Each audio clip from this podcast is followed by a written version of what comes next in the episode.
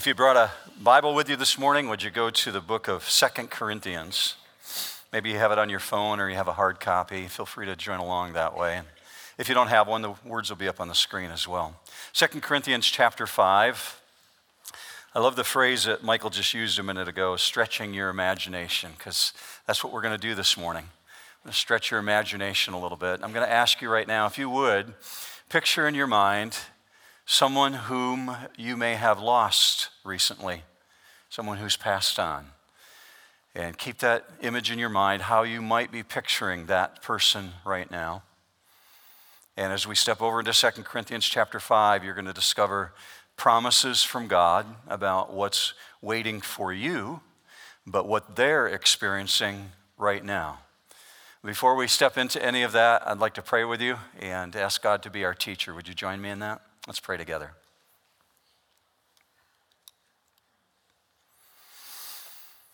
Father, I praise you for what we're about to experience, that you will be our teacher, you will be our guide as we journey into a realm that we can only capture through our imagination because of the words you caused writers to put down 2,000 years ago, things that you want us to be reminded of about what's waiting for us.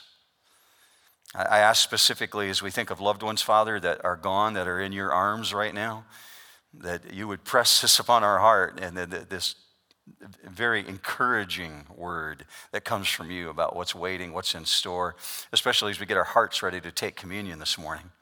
So God, be our teacher. We ask that through the power of the Holy Spirit, you would instruct us, maybe not even cause us to see new things, but to remind us of old things that we knew and perhaps forgot. Father, I pray that you'd be close to each one of us.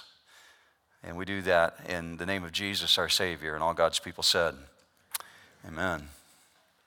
Well, the human mortality rate on this planet is constant. It's 100%. God says that's the way it's going to be. He says it's appointed unto man once to die. So the mortality rate is 100%. We don't like it, but God guarantees it. And every 1.7 seconds on this planet, someone steps into eternity. That means death remains our greatest enemy. God says it's the last enemy that will be abolished. And when he wipes it out, it will be gone for good. But now it's a present reality. But what happens when we die? What do we experience? What's waiting for us on the other side? What do our loved ones already experience? Well, the Bible doesn't give precise details, but it does give clues, and I want to explore those clues with you before we get ready to take communion. So as we explore these clues, we look at the promises, some of the promises that were made. We can expect what is to come because of some of the things that Jesus said, promises that he made 2,000 years ago. And by anyone's measurement, 2,000 years is a long time to wait for a promise. It's so long that you can find yourself forgetting. And especially as you stand on the threshold of a brand new year, you can forget what the promises are and what's waiting for us. So let's just bear down on one verse this morning. This won't take a long time. It's going to go pretty quick, actually. Let's just bear down in 2 Corinthians chapter 5 and verse 1. For we know that if the earthly tent, which is our house, is torn down, we have a building from God, a house not made with hands, eternal in the heavens. Now these physical bodies that we have, they have been mercilessly battered by the effects of the fall. We know that. We live with it. We watch people pass into eternity. And because of personal sin and because of hardship and just because of the severity of life on this planet, we feel it every single day. The effects of gravity and radiation alone are strong reminders for us. And in the midst of all of that reality, we've got this promise. The Bible says we can actually have confidence. And if you've already pulled the notes out of your bulletin this morning, you see that this is just called confident this morning because you can be confident about this. Because Paul starts out in verse 1 by saying, we know. He's talking about this with a certainty. We absolutely know this to be true, that believers are going to have a new body. There's something that's waiting for you, and it's not a wish. It's absolutely anchored in truth. Let me give you a couple of those. You might want to write them down maybe in the back of your Bible or in your notes. Here's the first one from Philippians 3:20. For our citizenship is in heaven, from which we also eagerly wait for a Savior, the Lord Jesus Christ, and here he's talking about the physical body, who will transform the body of our humble state. It's a humble state, the Bible says, that you're dwelling in right now. Will transform the body of our humble state into conformity with the body of his glory by the exertion of the power that he has, even to subject all things to himself. Or this that Paul wrote down in Romans chapter 8, verse 18. He says, I consider that the sufferings of this present time are not worthy to be compared with the glory that is to be revealed to us. And talking about the physical glory of what your translation of your body is going to be like. You and I, we stand right here on the rim of 2020. Many people have made resolutions already. Some of you are 6 days into those resolutions. Some of you are 5 days into the failure of that resolution, right? We know what that is. And the difficulty with New Year's resolution is it's based in our strength. It's based in our capacity, the things that we believe that we can resolve to do. Well, these future things we're speaking of this morning, these are rooted in the Word of God. They're promises that are based in God's Word. So it's not speculation and it's not wishful thinking. So that's why Paul goes on to say in verse 1, for we know that if the earthly tent, which is our house, fails, and let's just bear down on that earthly tent thought for a moment. The human body that you have right now, this physical body, is a temporary home for your eternal soul. In other words, this isn't the body you're going to be carrying with you into eternity. John wrote from that exact same language when he wrote about God the Son becoming Jesus the man on planet Earth. When Jesus came, we're really familiar with this verse from Christmas time. It talks about him dwelling with us. Look with me on the screen at John chapter 1. John phrased it this way, and the Word became flesh and dwelt among us. If you've already looked in your notes this morning, you see a couple Greek words, and one of those is the word skinuo. Skinuo is tenting. So what we're reading here from what John wrote down is that the Word became flesh and tented among us. Well, that's the same language that Paul's using here in 2 Corinthians. Because the Bible depicts the eternal God coming into this world, God the Son becoming Jesus the man, and taking on human form in the same exact way that you and I live in this tent. So Jesus tented with us. Now, this tent is a metaphor for your body. It's just a temporary home for your eternal soul until you get to your real home where you have your real dwelling for your eternal soul. So that means we're strangers in this world. We're here as tourists on this planet.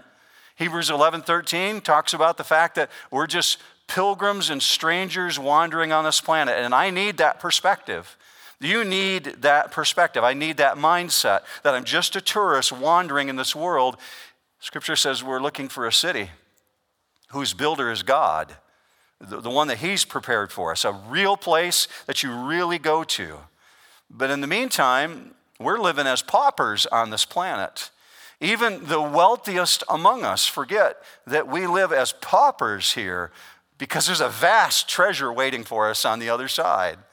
It was in the 1980s, I was reading about a man who had discovered oil on his property here in Michigan. And for years, he had lived as a pauper. He was a farmer, barely able to put enough food on the table, trying to harvest enough just from his farm operation to feed his children. And they just seemed to survive hand to mouth.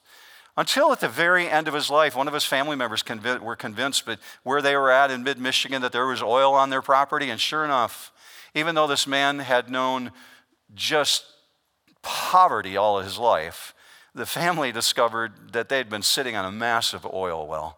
And now they're rejoicing in the benefits that the future generations get to have. But all those years living as a pauper here, but there was a vast treasure underneath his feet. Believers in Christ should be longing for heaven like a hungry man's longing for food, because there's things waiting for us in heaven. You're dwelling in a tent that's going to be replaced with something that's eternal and absolutely imperishable according to Scripture. Well, let me show you this on the screen. 1 Corinthians 15:42. It is sown, it's talking about our physical body. It's sown a perishable body. It is raised an imperishable body. Aptharsia is the Greek word that goes with that, imperishable. And you see it in your notes. You see it on the screen as well. Aptharsia is this definition for something that's incorruptible. So as you're picturing that family member or that friend that's passed on before you right now, think of them having that. They've put on immortality. So you got to stretch your imagination now. You got to begin thinking, what's that look like? What is that? Because for now, we've got this tent. We associate things with something that decays. We get sick. This tent gets flabby, right? I don't get too many amens out of that one. It does. We get fevers. On Christmas Eve night, we're doing the third service here, and we had just a great time together as a church, but I got hit with the flu. And the third service, I told my wife, I felt like I was just going to be knocked over. I was so weak at that point. And it hit hard the next day, and I'm not a very pleasant person to be around when I get a fever. And I was just aching, and that's what this tent is. It aches, it hurts. I'm glad to be on this side of it because I don't like that kind of pain. We do get flabby, we do get sick, we do get cancer. And our eyes wear out, and our teeth wear out, and our ears wear out. And if you're under 30, you wonder what I'm talking about right now. You just wait, it's coming. I promise you, it's guaranteed because of what we experience here. So Paul writes in verse 1, he says, our house is torn down. What's he talking about? He's talking about disease and death and how it dismantles your tent. And given enough time, for some it's slower than others, it will wear out. It will eventually happen to every one of us. But he goes on to say, you have a future building from God. He writes it this way, a house not made with hands, eternal in the heavens. Well, I just want to bear down on that 4 or 5 word statement with you. The house not made with hands. How do I understand that? Well, this is really consistent with what Jesus was speaking of. Just before the crucifixion, he's walking with some of his followers through the temple courtyard, and he began talking about rebuilding a temple. Well, they thought he was talking about the physical building of the temple that was in front of them, but he was actually talking about his resurrection body. Look with me on the screen at this, Mark 14:58. In 3 days, I will build another made without hands. That's the same language that Paul's using. Paul may have been leaning into the same things that Jesus said because this phrase is used repeatedly throughout the Bible. Something made without hands. Jesus is speaking of the resurrection body. In other words, not a procreated body. Not something that is the result of a man and a woman coming together and procreating and producing another human being. He says something made without hands, without human hands. That means it's been built by God. Now, perhaps the most definitive use of that phrase is found in the book of Hebrews. It's referring to Jesus again, but it's going from a different angle. Just look with me at the way that it's used, though, in Hebrews chapter 9, verse 11. But when Christ appeared as high priest of the good things to come, he entered through the greater and more perfect tabernacle, not made with hands. There's the phrase, and here's how he clarifies it. That is to say, not of this creation. That means something that you've not experienced before, something that you've not seen. How do I understand that? Well, Paul gives a detailed description, and I'm going to challenge you to read about it later today. It's too long. We're not going to get into it this morning. We're ready to go to communion. But write this down if you're interested in reading about it. 1 Corinthians 15, verse 36 through 49. 15 verses long, but he talks about it, and here's what I'm going to do for you. I'm just going to compress it down into 4 bullet points for you. Here's what he's talking about when he talks about the resurrection body, and it is radically different from what you know. First thing he says is it's sown in a perishable body. That means what you currently have right now, but it's raised imperishable. I kind of get that because we just looked at that definition, Aptharsia, for imperishable. Something that won't decay, something that won't rot, something that won't diminish. But he goes one step further. He says it's sown in dishonor. That's what you currently have, but it's raised in glory. That means what you're going to have will be capable of being in the presence of the living God. Because right now the Bible says that no man can see God and live in your present form. So you need something that will survive in God's presence without you being incinerated. So, Scripture goes on to describe the fact that that's a reality. You'll be raised in glory. It's sown in weakness. It's raised in power. You're going to need that because you're built for eternity at that point. Who among us here would want to have this same physical body 1,000 years into eternity? All right? Not me. I wouldn't want to have it 100 years into eternity. So you're going to have something that's raised in power, capable of existing 1,000, 10,000, 50,000 years. It's sown a natural body, it's raised a spiritual body. Now, that one really registers with me because of what we just did here in singing. We're told that those who worship God will worship Him in spirit and in truth. We worship Him that way now. But in eternity, can you imagine the sound of singing with those who are gathered around you? With perfect body, with perfect vocal cords, with perfect pitch, and the ability to sing like the angels. That's especially significant to me as I think back to what we just experienced here at Christmas Eve.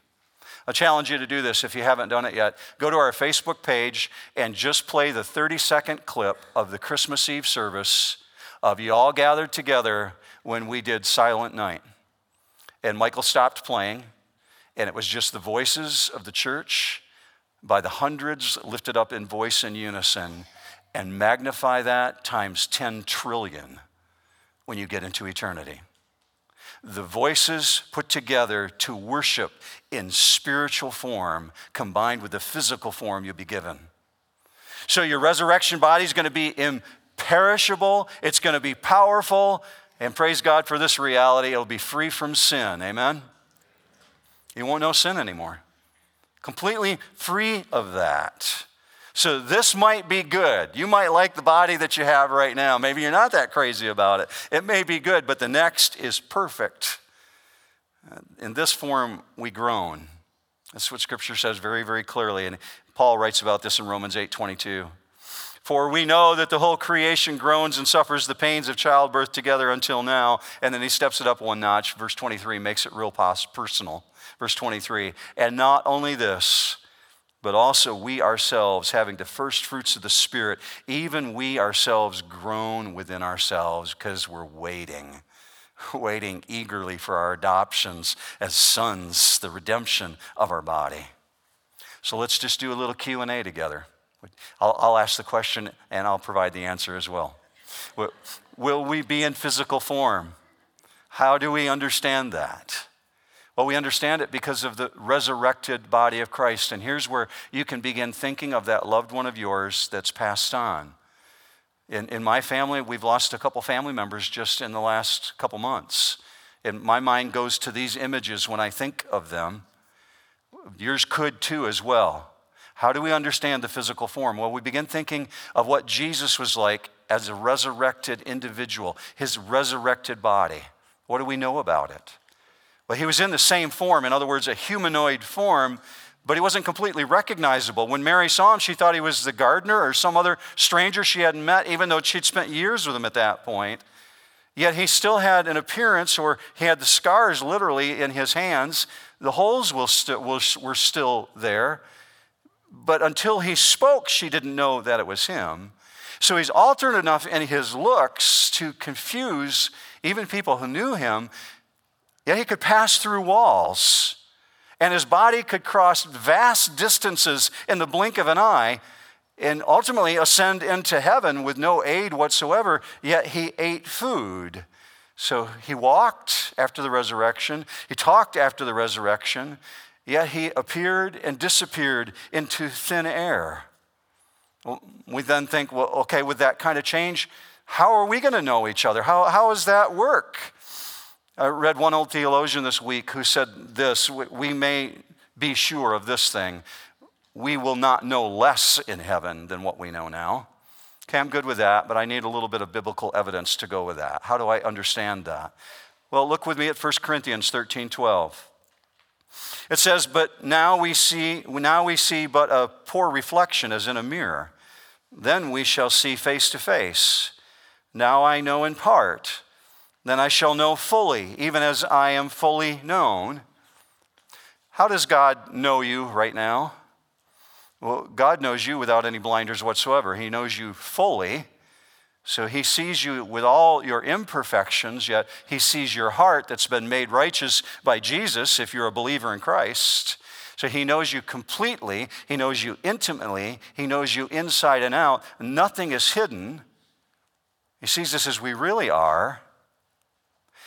So we'll know each other as God knows us, according to what Scripture is saying, because all the imperfections of this life will be removed. There'll be no sin nature on you, perfect in your appearance. So that takes us to a related question. How old will we be in eternity?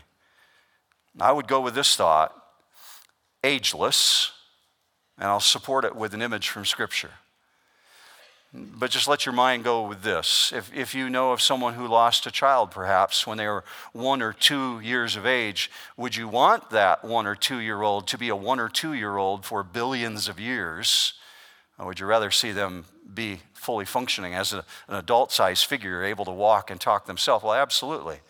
If you're 90 years old, would you want to remain as a 90-year-old throughout all of eternity? Or would you rather look like a 22-year-old? Well, we can go with that pretty quickly. We know where our mind lands at, but that's just wish on our part. How do we understand this thought of being ageless, yet knowing each other, even though there's alteration? We know that growing old is an effect of sin. It's the result of sin, the fall of this planet.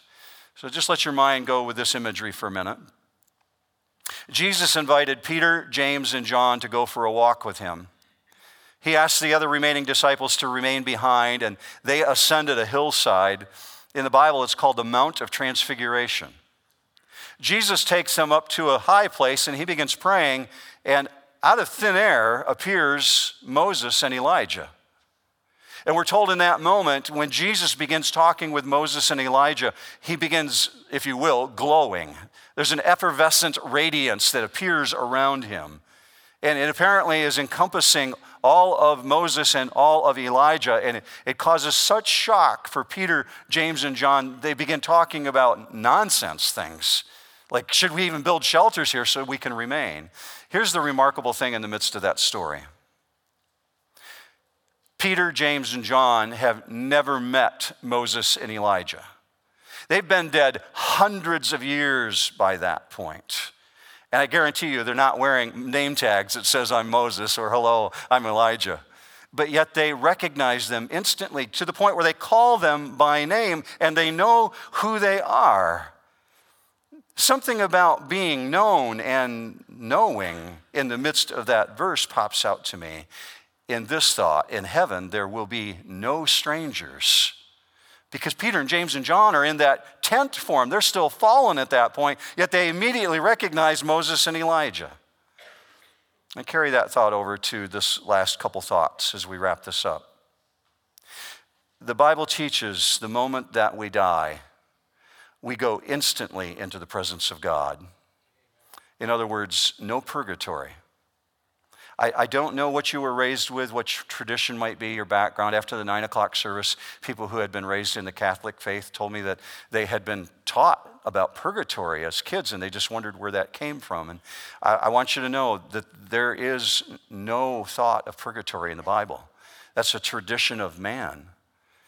Purgatory is essentially saying that Jesus didn't do enough on the cross and that there needs to be more done. There is no purgatory. You can't find it in the Bible or support it from the Bible. As a matter of fact, the Bible says in 2 Corinthians 5:7, to be absent from the body is to be present with the Lord. You good with that? I'm good with that. I want to know that the Jesus that died for me on the cross, died completely for all of my sin, and there's nothing more to be done. To be absent from the body is to be instantly in God's presence. Here's the last thought, and I'm absolutely certain of this. No one will experience any of the things that we've discussed except by the grace of God through the blood of the Lord Jesus Christ.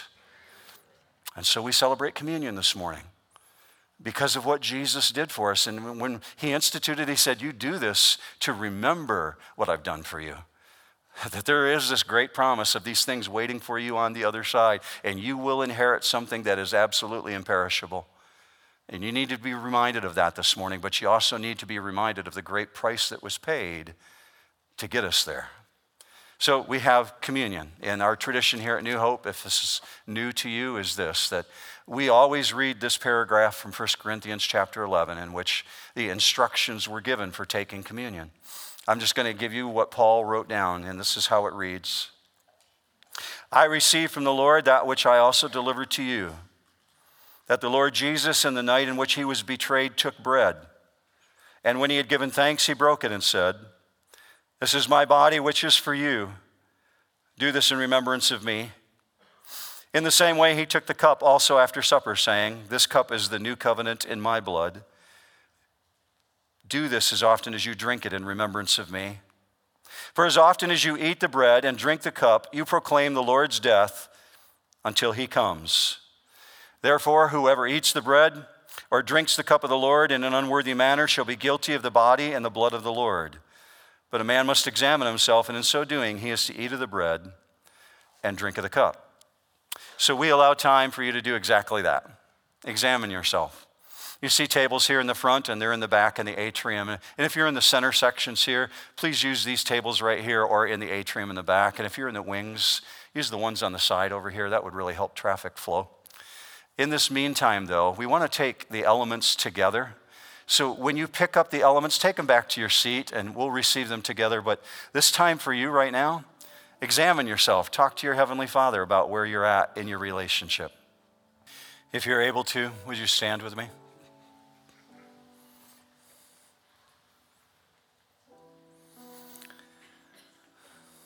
I look out upon God's witnesses. After the first service, I talked to so many people who lost a family member in the last 2 weeks, some in the last 24 hours.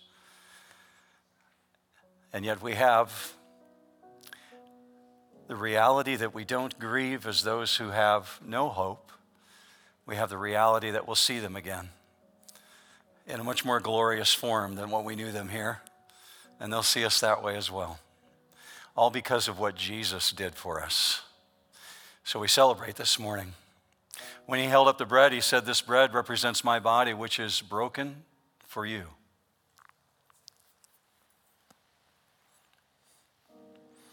In the same meal, he held up the cup, and he said, this cup is the new covenant in my blood. And when you drink it in remembrance of what I'm doing for you.